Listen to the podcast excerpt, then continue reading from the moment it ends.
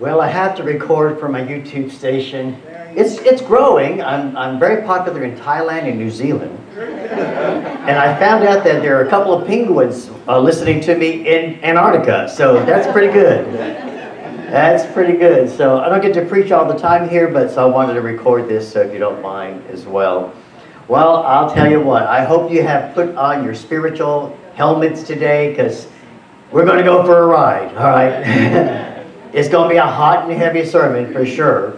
And um, so what we're going to do today, you know, I just really, the last, I guess it's been about six or seven months. I, you know, when I was uh, younger and had hair, I preached through the book of Revelations on Sunday night. I pastored years ago at First Baptist Church of uh, Auburndale. We ran about 500, and I was just great. I had a white suit, you know, it was back in the old days, and had jet black hair and all of that.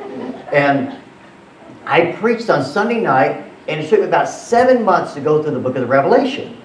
And, you know, but the last few months, it's been about six or seven months, God is burdening me to go through Revelations again. And God is speaking to me like He's never spoken to me before. So I have pulled over and parked on Revelations. So I'm going to be kind of sharing with you my journey as I'm walking through the book of the Revelations. And you have to, if you want to understand Revelations, you need to understand Genesis and you need to understand Daniel.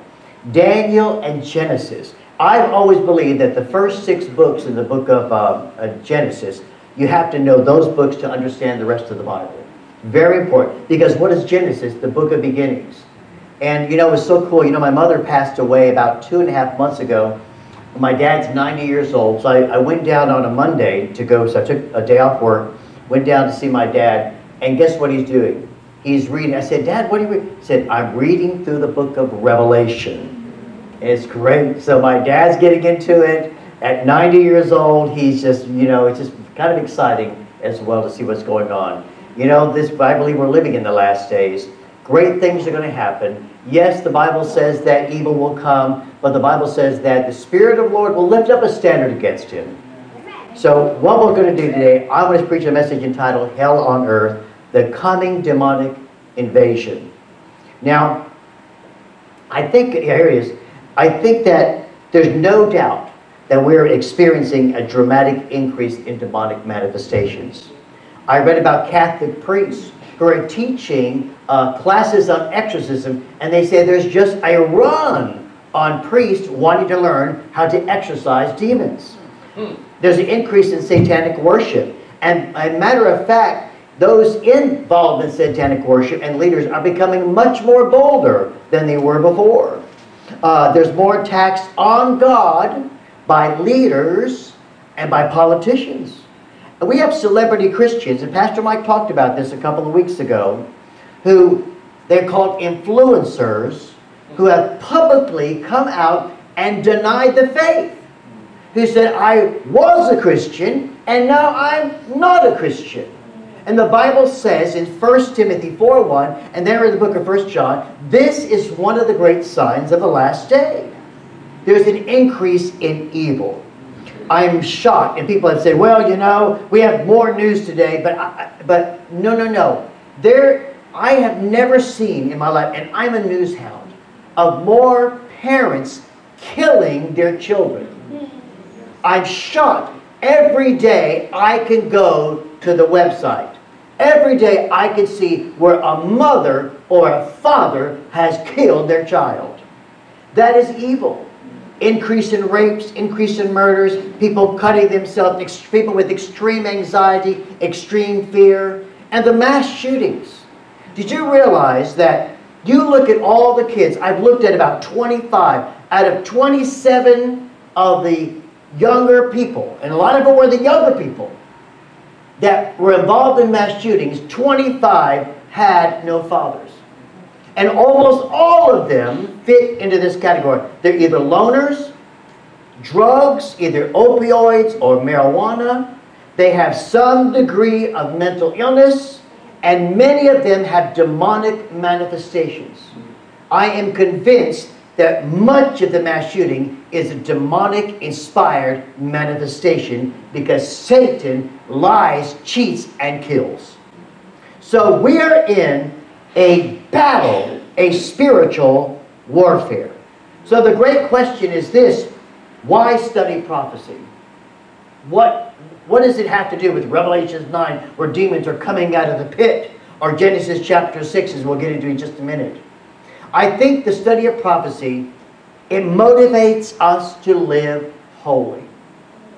I also think that the study of prophecy lets us know what would happen to us if we were not saved. The study of prophecy gives us a future warning to those who have never trusted Christ. And I believe that the study of prophecy motivates us to reach the lost, to reach people with the gospel of Jesus Christ. And what we're doing here, getting into the community and Alpha, all of that has to do with reaching people for the Lord Jesus Christ. Prophecy is not a waste of time. Now, the first thing, let's go to the next um, slide. I want to show you something here. I want to look at this outline for just a minute because I want to set the stage for you and the foundation for you. I believe there's the, the chapters, the ascension, chapters 2 and 3 in Revelation. The Holy Spirit comes down, and that's about the seven churches that were revealed there. And then I believe that the church of Jesus Christ will be raptured, will be caught up with him. And that begins in Gen- Revelation chapter 4, verse 1. Now, there's a seven year tribulation, three and a half years of tribulation, three and a half years of what they call the Great Tribulation. Now, in that middle time, there'll be what's called the abomination of desolation. You'll find that in Daniel, and Jesus mentions that in the book of Matthew. And that is when the Antichrist proclaims himself as God. Hmm. Now, the last three and a half years of the Great Tribulation, and thank God, I don't believe we're going to be here. The other people disagree with me, that's fine. But uh, I'm, I'm holding to what I believe, right? I do not want to be here. Those last three and a half years will be terrible, terrible times. And this is where Revelations chapter 9 takes place. Again, that's another sermon, the second coming, thousand year millennial reign here, the great white throne judgment of the lost, and then into eternity with the new heaven and new earth and the new Jerusalem as well. It's exciting, isn't it? So let's do this. We're going to go into Genesis chapter 6. I'm going to go ahead and read that to you. We won't hit Revelation until a little bit later. My, my introduction might be longer than the sermon. Who knows? All right. Now it came to pass when men began to multiply on the face of the earth, and daughters were born to them, that the sons of God saw the daughters of men, that they were beautiful or fair, and they took wife for themselves of all whom they chose. Next. And the Lord said, now this is very important. I had missed this, but I really pulled over in part and said, I really want to just find out what, what God is saying. Why did God say this? My spirit shall not strive with man forever. He is indeed flesh, yet his days shall be 120 years. There were Nephilim, or giants, that's a translation, on the earth in those days. And also afterward, when the sons of God came in, or had relations, came in to the daughters of men, and they bore children to them, those were the mighty men who of old, men of renown. Next. Then the Lord saw that the wickedness of man was great in the earth, and that every intention of the thoughts of his heart was only evil continually. Let's go to the next slide. Let's pull over and park right here. I think you have to understand Genesis before you can understand Revelation 9. Genesis chapter 3, verse 10. Listen to this, this verse. You remember Adam and Eve sinned? And remember what did God do? He cursed them. He cursed the serpent. And boy, I'd love to preach a sermon on the serpent. He wasn't a snake as we think of. He was a glorious, shining, bright, and angel, I believe a cherubim that appeared to Adam and Eve. And here's what God said. Oh, the next one. I'm sorry, the next. Yeah, go back. Can you go back? Yeah, there you go. I will put enmity between you and the woman, and between your seed and her seed. He shall bruise your head, and you shall bruise his heel. Now let's stop this. I will put en enmity. There'll be a division. You will be en enemies. What? Between you That's Satan. Don't miss it. And the woman. And between your seed, that is Satan's seed. Now you got to put your spiritual ears on. And her seed, that's human seed. He, that's the uh, her seed, shall bruise your head, and you shall bruise his heel. He will bruise your head. The human seed will hurt you to the point that you'll be taken out. But you will bruise his heel. Ultimately, that's the crucifixion of Christ. Now, watch this. Seed is offspring, the children, the, the uh, posterity, the future, the proge- progeny, all of that. The woman's seed versus the Satan seed. Now, here it is. The promise is this human seed would destroy the satanic seed. He said this to the serpent that human seed would destroy the satanic seed. And at this moment, Satan began a war to destroy and corrupt the human seed. And my friend, when you see this, you see it all the way through the scriptures. That the satanic seed has began here in Genesis 6 to corrupt and defile the human seed. I'm going to turn my Bible over there. So, I believe Satan didn't realize, he did not realize, you can pull up part right here, it's good. Satan did not realize later, till later, that this was Messiah. He, I believe in, in the book of Genesis and with Abraham, that's when Satan begins to realize, I believe, that this is talking about a Messiah that would come. So, the great question is, how would he do that? Genesis 6, verse 1 through 5. Just hold on, just listen. We just watch this, keep, keep this verse here. It says in verse 1 And when men began to multiply upon the face of the earth, and daughters were born to them. I want you to understand that people lived for hundreds of years. Adam 900, Methuselah 900. They were living for seven, eight, nine hundred years. And if you're living that long, guess what? That's a lot of babies. That's a lot of babies. Man, I've got 14 grandchildren. My kids believe the Bible. Be fruitful and multiply. And it didn't take them that long, just a few years, to have all those kids coming. Can you imagine living for 800, 900 years, how many children were born? This is uh, important. When men began to multiply on the face of the earth, I believe there's a dramatic population increase, maybe thousands, yea, maybe millions that were living here on this planet before the flood. And then, listen to this. And the sons of God saw the daughters of men, they, they were beautiful, and they took wives for those of whom they chose. Now, in the Hebrew, the sons of God is B'nai, B'nai Ha Elohim. B'nai Ha Elohim. It's always used exclusively for heavenly beings. Many years ago, when I was a young preacher and had hair, I remember saying, This is, must be the sons of Seth. The sons of Seth. By the way, the sons of Seth was a good line. And they married the daughters of Canaan, which is, when I looking at it, I realized that I was not teaching the right thing. Going back and restudying the scripture years after that, even I, I believe I've always believed this for the last, you know, 20, 30, 40 years. Looking at it, this is a group of fallen angels. You can go to the book of Job, all the way through that. He refers in the Old Testament to angels, fallen angels, as the sons of God. You can't get away from that. B'nai Ha Elohim is what it says, and it means the fallen angels. And this is where you got to use your spiritual ears. It says here that these fallen angels saw the daughters of men that they were beautiful, and took wives for themselves of all whom they chose.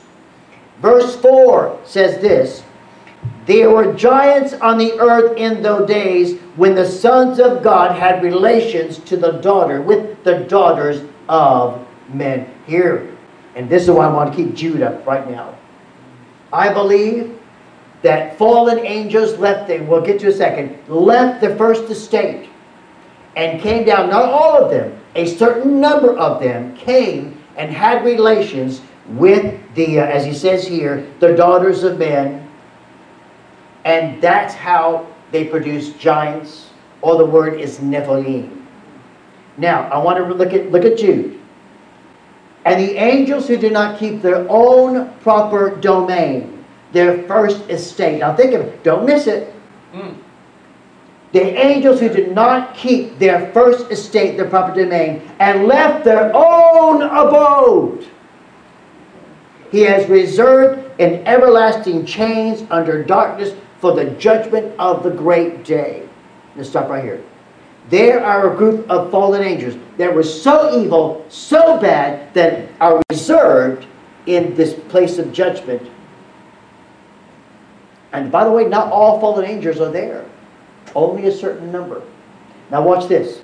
As Sodom and Gomorrah and the cities around them in a similar manner to these, having given themselves over to sexual immorality and gone after strange flesh are set forth as an example, suffering the vengeance of eternal fire. Let's go to the next verse. Now we're going to compare that to 2 Peter. Now watch this.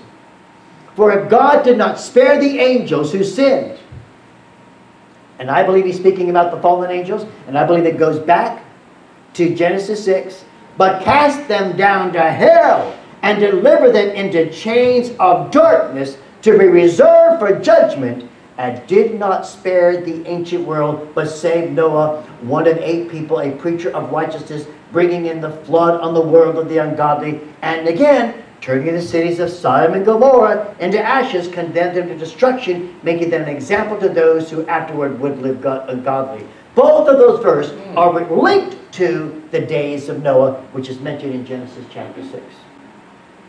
That's not an accident. Jesus said in the last days would be like, like the days of Noah. Angels, understand this about angels. They observe human beings. They see us enjoying marital bliss. They see us enjoying intimacy in a way that angels are not permitted. Now, this is a brief aside, but I've got to deal with this verse. In, in Matthew 22 30, it says here that the angels were don't marry, right? Of the resurrection. You go back and read that verse. That refers to righteous angels, obedient angels. Righteous angels in heaven do not have relations with humans. Righteous angels in heaven do not marry. All right? He says when we get to heaven, we will not marry. We'll be like the angels, the righteous angels that are in heaven. They're not permitted but a group of fallen angels who left their first habitation and willing to forfeit their heavenly status to follow their lust. And the word beautiful there means that there was a strong attraction, and that strong attraction became lust. You realize that almost every early church father and every early church theologian believed the same thing. And here, here it is. The sons of God are attempting to corrupt the godly bloodline, the godly seed. And it all began here. And then I asked myself another question. Listen to this. Now, you can hold it right here if you will. Listen to what I'm just going to read just bits and pieces of this of Genesis 6. Listen. And this is the first time I got to realize this too. Verse 3 After all of this came through, after the sons of God, the fallen angels, had relations, and Nephilim, giants were born, it says here, And the Lord said, My spirit shall not strive with man forever, for he is indeed flesh. His days shall be 120 years. Listen to verse 5. Then the Lord saw that the wickedness of man was great in the earth, and that every intent of the thoughts of his heart was only evil continually. Let me tell you what that means in the Hebrew. That means every time they got up, they thought about what evil they could do. Every time in the middle of the day, they thought about what evil they could do. Every time before they went to bed, they thought about what evil they could do. Evil and corruption and decay had spread on the earth. Listen to this, verse 6. And the Lord said that he was sorry that he had made men on the earth, and it grieved him in his heart. Now I want you to think about this. It was so bad, the corruption was worldwide, that it grieved God that He created man. Don't you think that God is grieved today? Don't you think that God is grieved today? And yet there's a holy remnant here in the world. This was pretty bad, and it gets worse. Listen to verse 7. The Lord said, I will destroy man whom I created from the face of the earth, both man, beast, and creeping thing, and birds of the air, for I am sorry I have made them all. Listen to verse 11 and 12. It just gets good. And the earth also was corrupt. It says, what, what was corrupt? The earth. Now you can't, just don't, we just kind of read, we just kind of just go by it. The earth, okay, yeah, the earth. Think about what he said here. The earth, the earth was corrupt before God, and the earth was filled with violence. And that's what you see in the Genesis chapter 6. There was violence, corruption, decay. And let's, let's look at another verse. And God said, The end of all flesh has come before me. For the earth, earth is filled with bodies through them, and beheld, I will destroy them with the earth. Now, when I look at the force of all of those statements, it hit me right between the eyes. This was a serious thing. When I understand and look at what the Hebrew says, the corruption was worldwide. The corruption was systemic. The corruption just spread, and it was much worse than even what the scriptures even telling us. Just these words, the violence and the decay and corruption of, the, of, of all the animals as well. Look at verse 4, the, the word giants there, Nephilim.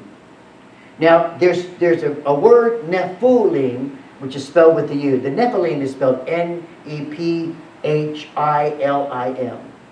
Now, some people have translated that word as fallen ones. But the actual word, Hebrew word would be N-E-P-H-U-L-I-M. So the actual translation for this word is giants. The Nephilim accelerated the moral decay of the society. And by the way, I have worked, I have, I've already spoken to one group about the giants in the Bible. Because you will see giants in the Old Testament as well. And then later on they died out, but it will blow your mind when you actually read the Old Testament and look at the words for giants. It's all through the Old Testament. These giants, these Nephilim, these monstrosities, these children, children of the fallen angels, desecrated the entire earth and God's creation. This was genetic corruption. Now look at Genesis 6, just I'm going to just hold here. I know you can't see it, but it's in verse 8 and 9. Let me read it to you. But Noah found grace in the eyes of the Lord. This is the genealogy of Noah. Noah was a just man, perfect in his generations. Noah walked with God. Now, it says Noah was perfect in his generations. Noah was not a perfect person. You remember later? He got drunk and laid around naked. I guess that's what you do when you get drunk sometimes. Noah was not a perfect person. But it says here that he was perfect. And, and the, the Hebrew, uh, go on to the next slide. I think we got it there. Yeah, yeah, yeah. God, good, good, good. Just stop right here. The Hebrew word tamim, tamaline, or tamim means pure, complete, whole, watch, in regards to health, physical condition, blameless, and integrity. What that means is not only was he, he had his heart bent toward Yahweh, not only was his heart bent toward God, and he wanted to do the right thing. He was blameless. You couldn't point a finger at him. He wasn't a bad person. He wasn't perfect. But it also means yet genetically he was pure. That genetically, the most of his line did not get corrupted by the Nephilim.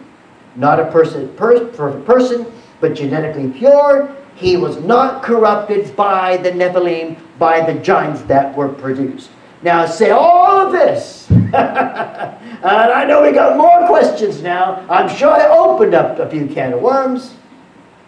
And now we're going to get into the Revelations chapter 9 and uh, point number one. We'll be referring back and forth. The demonic dominion, that's the next slide. Thank you so much. And I will be reading verse 1 to you but I want you to listen real carefully. Tell you what I'll do is I'm going to read the entire chapter to you, or the entire 11 verses, and then we're going to take it and we're going to just break it down, okay? So we'll just hold right there, hold the PowerPoint right there. It's not on the PowerPoint, but I want you to listen real carefully. I'm going to begin reading in Revelations 9, verse 1. If you have a phone, just turn your phones to Revelation chapter 9, verse 1 through 11. Watch. And the fifth angel sounded. I saw a star fall from heaven to the earth, and to him was given the key to the bottomless pit. He opened the bottomless pit, and smoke arose out of the pit like a smoke of a great furnace. So the sun and the air were darkened because of the smoke, he says, of the pit.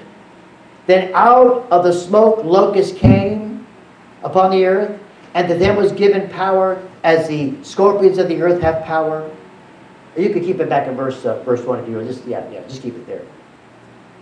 And they were commanded. Now watch this. They were commanded not to harm the grass of the earth, nor any green thing, or any tree, but only those men who do not have the seal of God on their foreheads, the unbelievers. They were not given authority to kill them, but to torment them for five months. Their torment was like the torment of a scorpion when it strikes a man. In those days, men will seek death and will not find it. They will desire to die, and death will flee from them. The shape of the locusts was like horses prepared for battle. On their heads were crowns of something like gold. Their faces were faces like faces of men. They had hair like women's hair. Their teeth was like lions' teeth. They had breastplates like breastplates of iron. And the sound of the wings was like the sound of chariots and many horses running into battle. And they had tails like scorpions, and there were stings in their tails. Their power was to hurt men for five months. And they had as a king over them the angel of the bottomless pit, whose name in Hebrew is Abaddon, and in Greek he has the name Apollyon. Now watch this. The fifth angel sounded.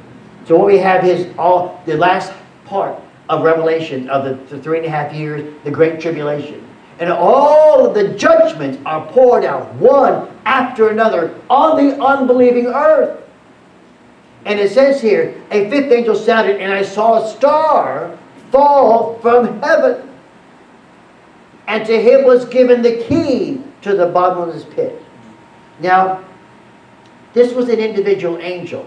Many people believe it could be Lucifer because you know what Lucifer means the shining one, the brilliant one. And it could be Lucifer. It really could be Satan. I'm not really sure who this is, but it very well could be Satan. And, but I want you to know this verse 1, the word key is important. Because what is the key? It's the symbol of authority, right? We used to give our janitor the keys to all the church. he walked around, and that janitor had a key to every door in the church. And baby, that's authority. Because you can lock it up and you can open it up. The key is always a symbol of authority. And so we have here this demonic being Satan, maybe Lucifer, is given a key. And watch, it says he was what? Given a key. He didn't have the key. It was given. That means designated authority. Now, you know what Job did. Remember in the book of Job, you remember that how that verse goes? That Satan came among the sons of God and said, God, have you considered your servant Job? Oh, he only worships you because all the nice stuff you do for him.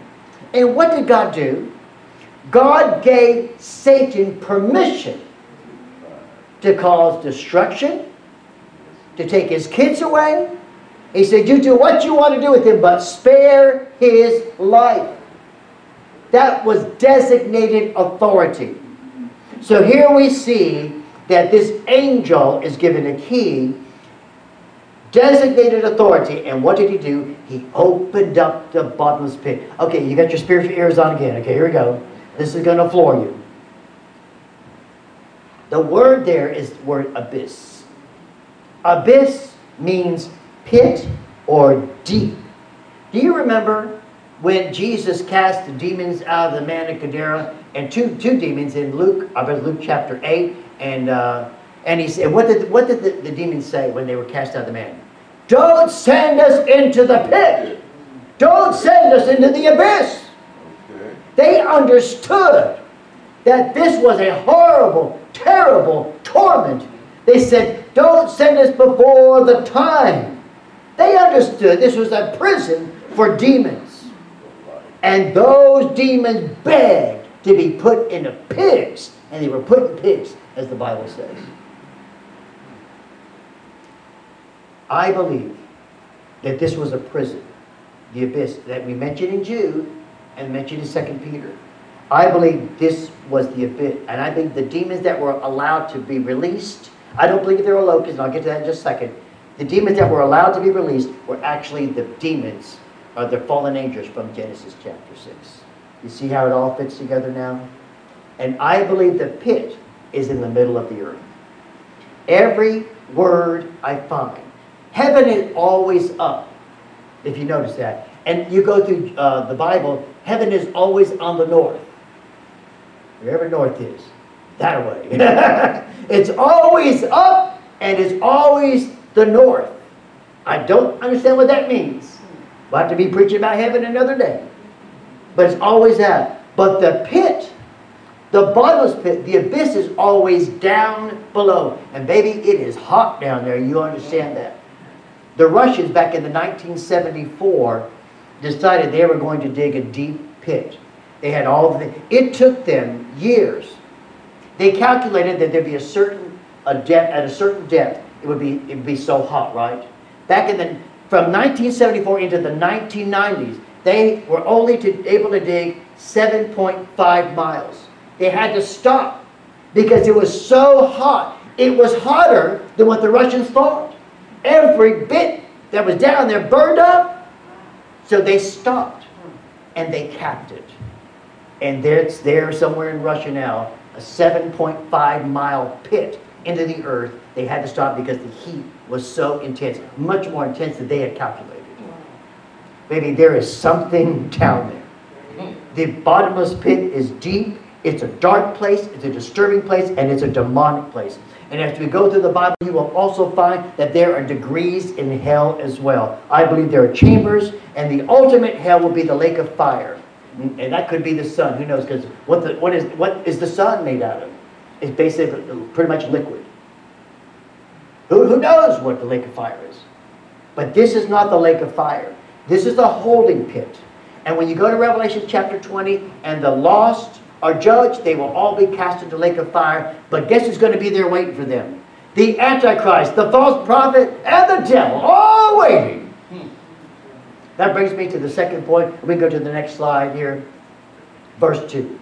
And he opened the bottomless pit, and smoke arose out of the pit like the smoke of a great furnace, and the sun and the air were darkened because of the smoke of the pit. I want to show you this, folks. It's a subterranean smoke filled the earth's atmosphere, this burning smell. And you compare that, the first time smoke is ever mentioned in the Bible is where? With Sodom and Gomorrah. He links Sodom and Gomorrah to all of this because they went after strange flesh. There's a darkness today in this world. There's a darkness. You see demonic manifestations all around. I can tell you, you can go to Daniel chapter 10, and there are demonic powers over countries, over states, over cities, and even over people. Let's go to the next slide. Uh, here's this demonic description. I want to show you what these locusts were. I personally believe. Now, of course, I can be wrong. My wife says I'm wrong every once in a while, all right? But she's right most of the time, so just keep your mouth shut, all right? The demonic description, verse 3 through 10, I want to read this because it says, I want to get to verse 6. Listen to verse 6 here. In those days, men will seek death and will not find it. They will desire to die, and death will flee for them. Now, think about this. These demons are out of the pit, and they're, they're torturing people for five months, and people want to die. They've been, these demons that have been imprisoned for centuries are let out. Joel, go back to the book of Joel, describes the days of judgment. I don't have the time, but in Joel chapter 1, Joel chapter 2, you will see he describes exactly what's going on here in this passage of Revelation chapter 9. These demons hurt people. Locusts hurt the earth. Locusts have no sting in their tails. I believe these are fallen angels, and these demons swarm like locusts. torment for five months.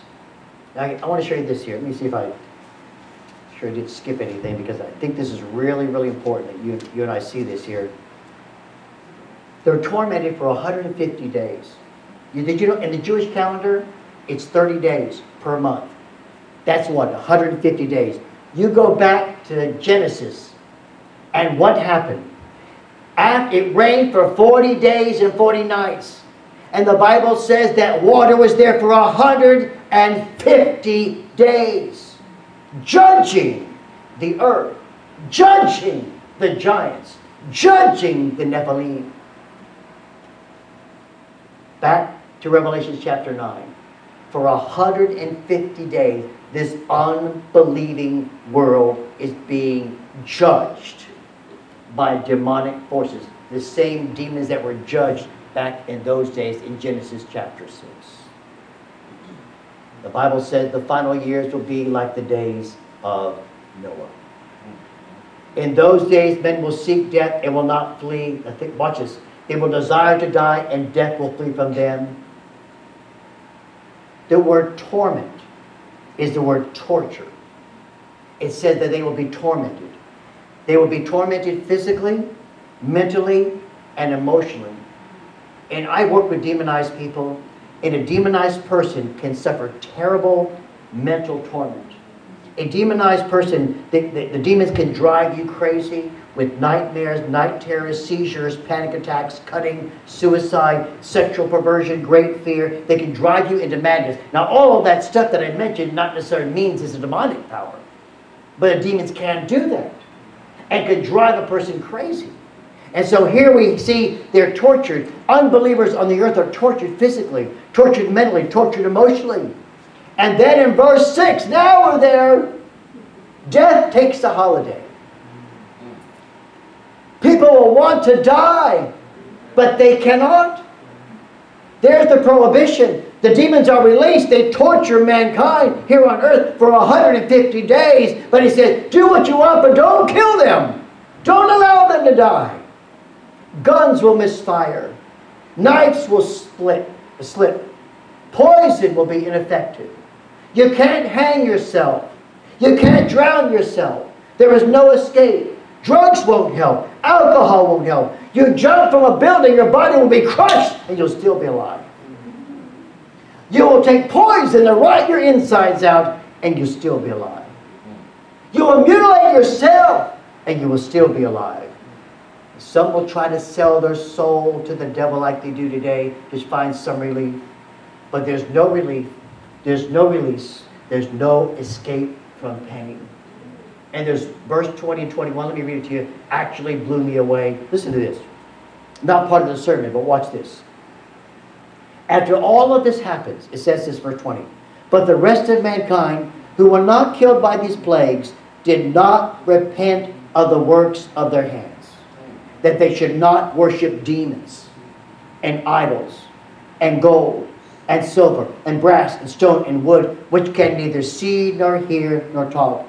And they did not repent of their murders or their sorceries or their sexual immorality or their thefts. Well, all of this coming on the earth, a flood of judgment. If I can't understand it, folks. I can't understand. It said they did not repent of their evil. Sometimes you get frustrated with some of your family members. You want them to come to Christ. You speak to them, you preach to them, you pray for them, and you can't understand. Well, never give up. Never up. Because prophecy motivates us to reach the lost with the gospel of the Lord Jesus Christ. Amen. But I never could understand why, seeing all the judgments, why they could not repent and never turn back to God. Let me, let's go on. I want to describe these locusts for you as we get ready, you know, coming to the end.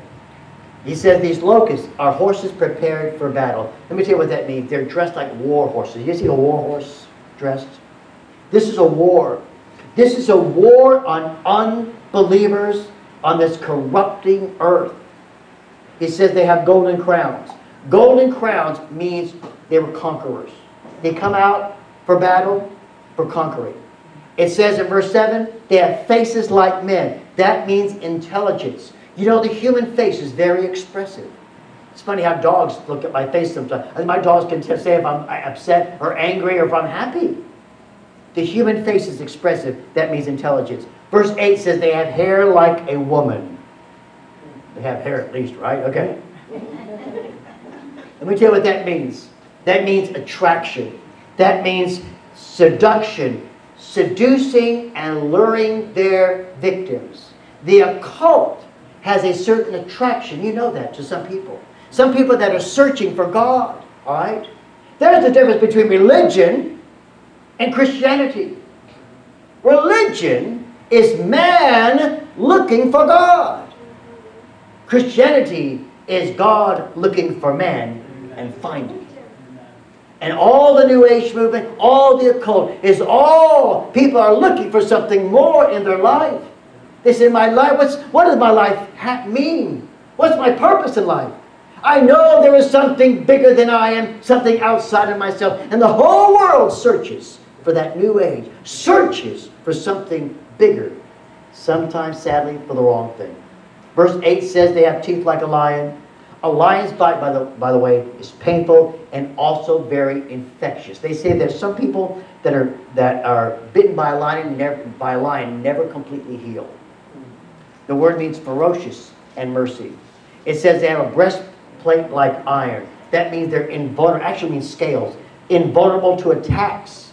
They're insensitive to people's suffering. And verse 10 says they have a sting like a scorpion extremely painful. Do you know there are 150 species of scorpions in the world? 30 of them. 30 of them have venom toxic enough to be fatal. And what they do is when they sting their victims, they have a, this mix of toxins. And you watch the Animal Planet different shows, they have toxins that affect the nervous system. The worst case scenario of someone being bit by a scorpion numbness, difficulty breathing, drooling, unusual head, neck, or eye movements, sweating, nausea, accelerated heart rate, ex- uh, restlessness, excitability, all of those. I got to looking at, you know, I've seen people demon possessed with some of the same things. and number four, the last point, that's the next slide.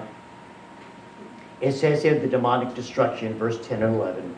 Let me read it to you. And they have a king. They have a king. They have a king over them, the angel of the bottomless pit, whose name in Hebrew is Abaddon, but in Greek he has the name Apollyon. Now watch this. It says an angel in the pit. The first angel was not in the pit. The first angel fell down and was given the keys to open up the pit. This angel is in the pit. This tells me several things. As a matter of fact, but won't go into that. All right. They're organized and they advance in ranks. These demons that come out and, just, and, and torture the world are organized. They have ranks. They have a leader. It's the angel of the bottomless pit. Evil angel that is confined with all the other evil angels that sin in Genesis 6. That is who he's speaking about, this king. And I believe he's not Satan. I believe because Satan, watch, I believe this is a highest ranking angel that's in the pit. What does the Bible say about Satan in Ephesians 2 2? It says he's the prince of the power of the air. He's free. He's going around, floating around here. Oh, he's going everywhere. He might be in, who knows where he is, right? Hopefully he's not here, but he's somewhere. The Bible says he's a prince of the power of the air. This is not Satan. This is an angel in the pit. That's the king of the angels, evil angels, a small group of angels. In Hebrew, his name is Abaddon. Transliteration of a Hebrew term, which means to perish, to become lost, or to be ruined. The word means destruction. And then it says here, his Greek name is Apollyon, means destroyer. The king, destroyer. Satan is the God of this world, folks. He is the God of this world. And let's go to the next slide here. I want to show you something here. There you go. Satan's program, now don't miss this. Satan's program is to normalize perversion. That's his program. Satan's program is to normalize immorality, to normalize decay, to normalize the occult. to normalize sin. I want you to think about this with me for just a second. Homosexuality. Mm. Normal? For a man to be with a man? No. God created man and woman, Right. Adam and Eve, not Adam and Steve. Is that normal? Of course not. But look at people today. Look at all the media today. It's just normal. Being taught in our schools, and I know that's for a fact.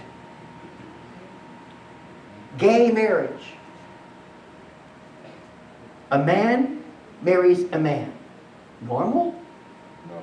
No. Transgenderism.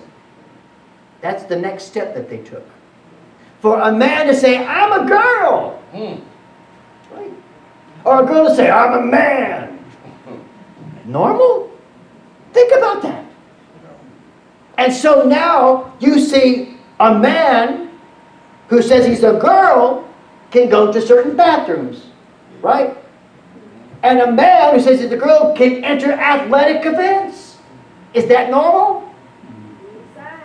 Abortion? What is normal about killing a baby? And now we have states that are celebrating infanticide, and here's what they say if that baby is born, you take it out, you lay it down. If the mother wants to kill it, kill it. I'm not making this up. I wish I was.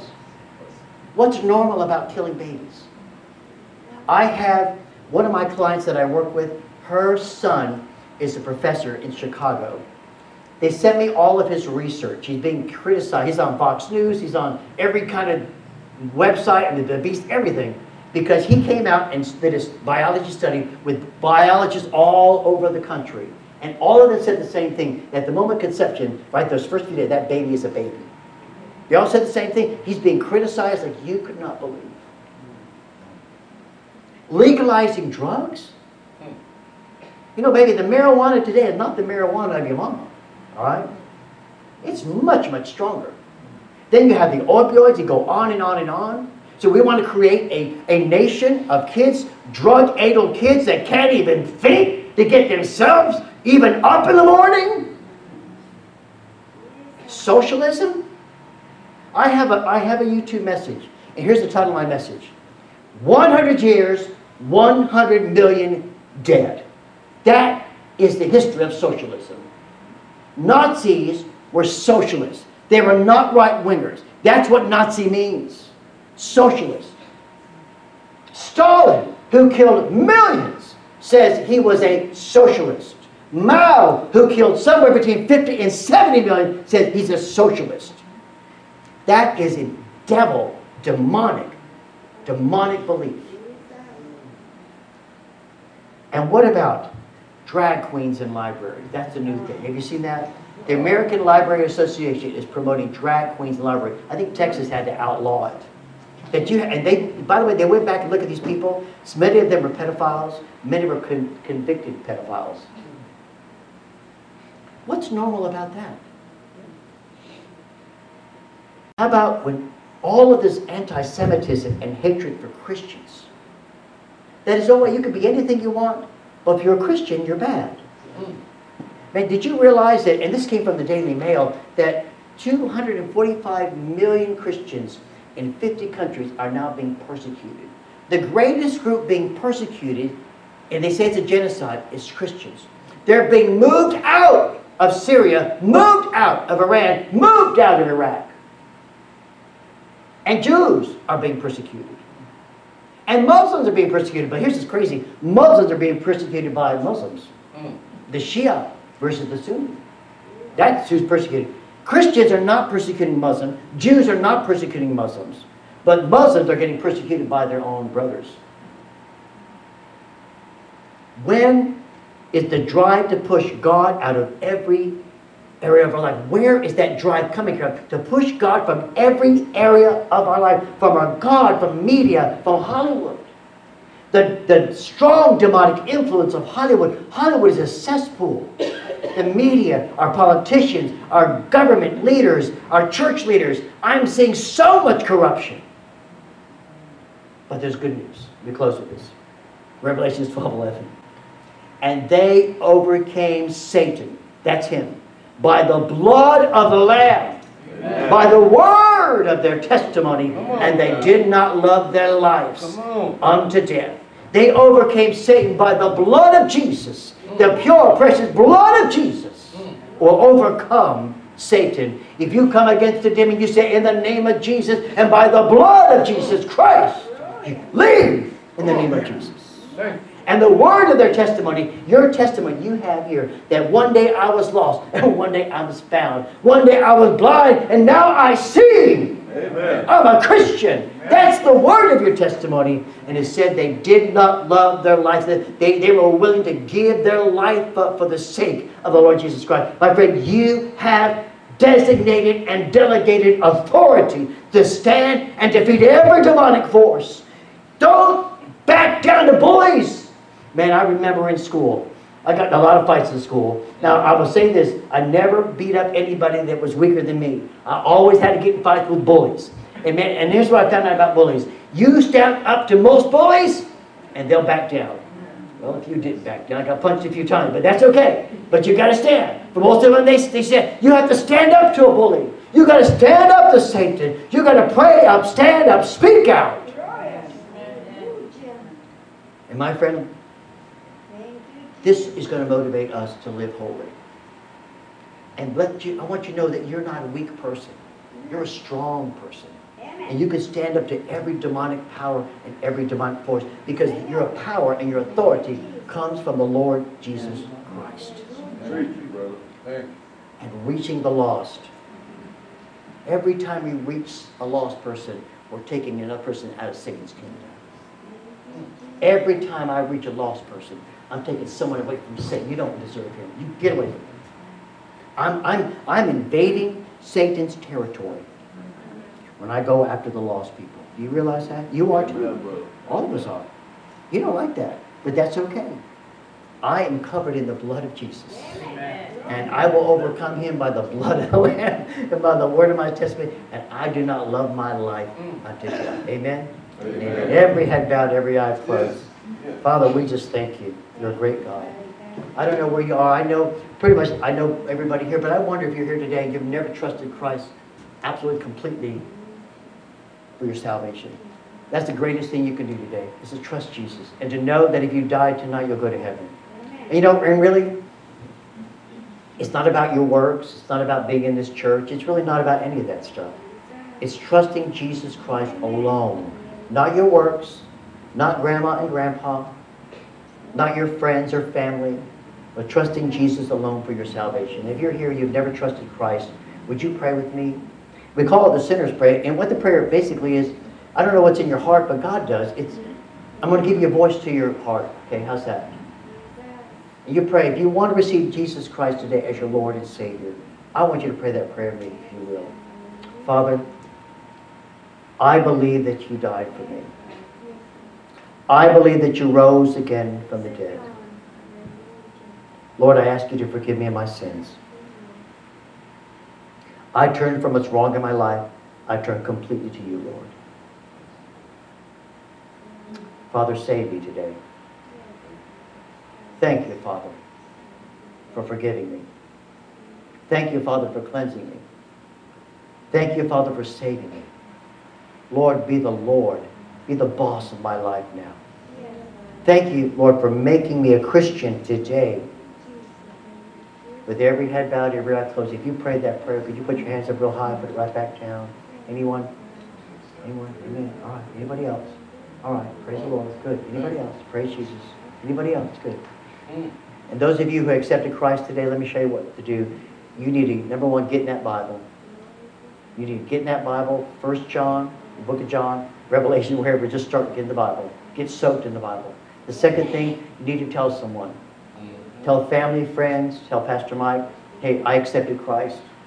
And if you've never been baptized, baptism is, is, doesn't save you, but baptism is the outward thing that you are saved. That's all it is.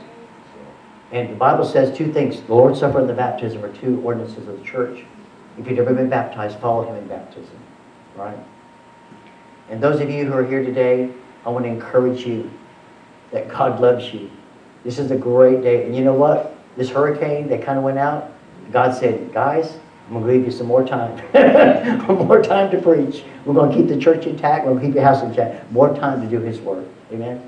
Father, we just give you glory today. Thank you, Lord, for this day. This is the day that the Lord has made. I will rejoice and be glad in. Thank you, Lord, that we are saved. And thank you, Lord, for the blood of Jesus Christ. Lord, I pray for a hand of favor to be upon each and every person here. Needs have to be met, Lord, and need to be met by you. And I pray, Jesus' name, Lord, that you'll meet needs that are in this congregation right now. I don't know what physical needs, financial needs, mental, emotional needs. In the name of Jesus, I pray, Father. And I pray, Father, you send holy angels around each and every person here that be protected, that be kept safe, Lord. And I pray for a future. I pray for a future and purpose and meaning for this fellowship. In Jesus' name we pray. Amen. Amen. All right, folks, that go to, ah, I went to, what? Sorry about that.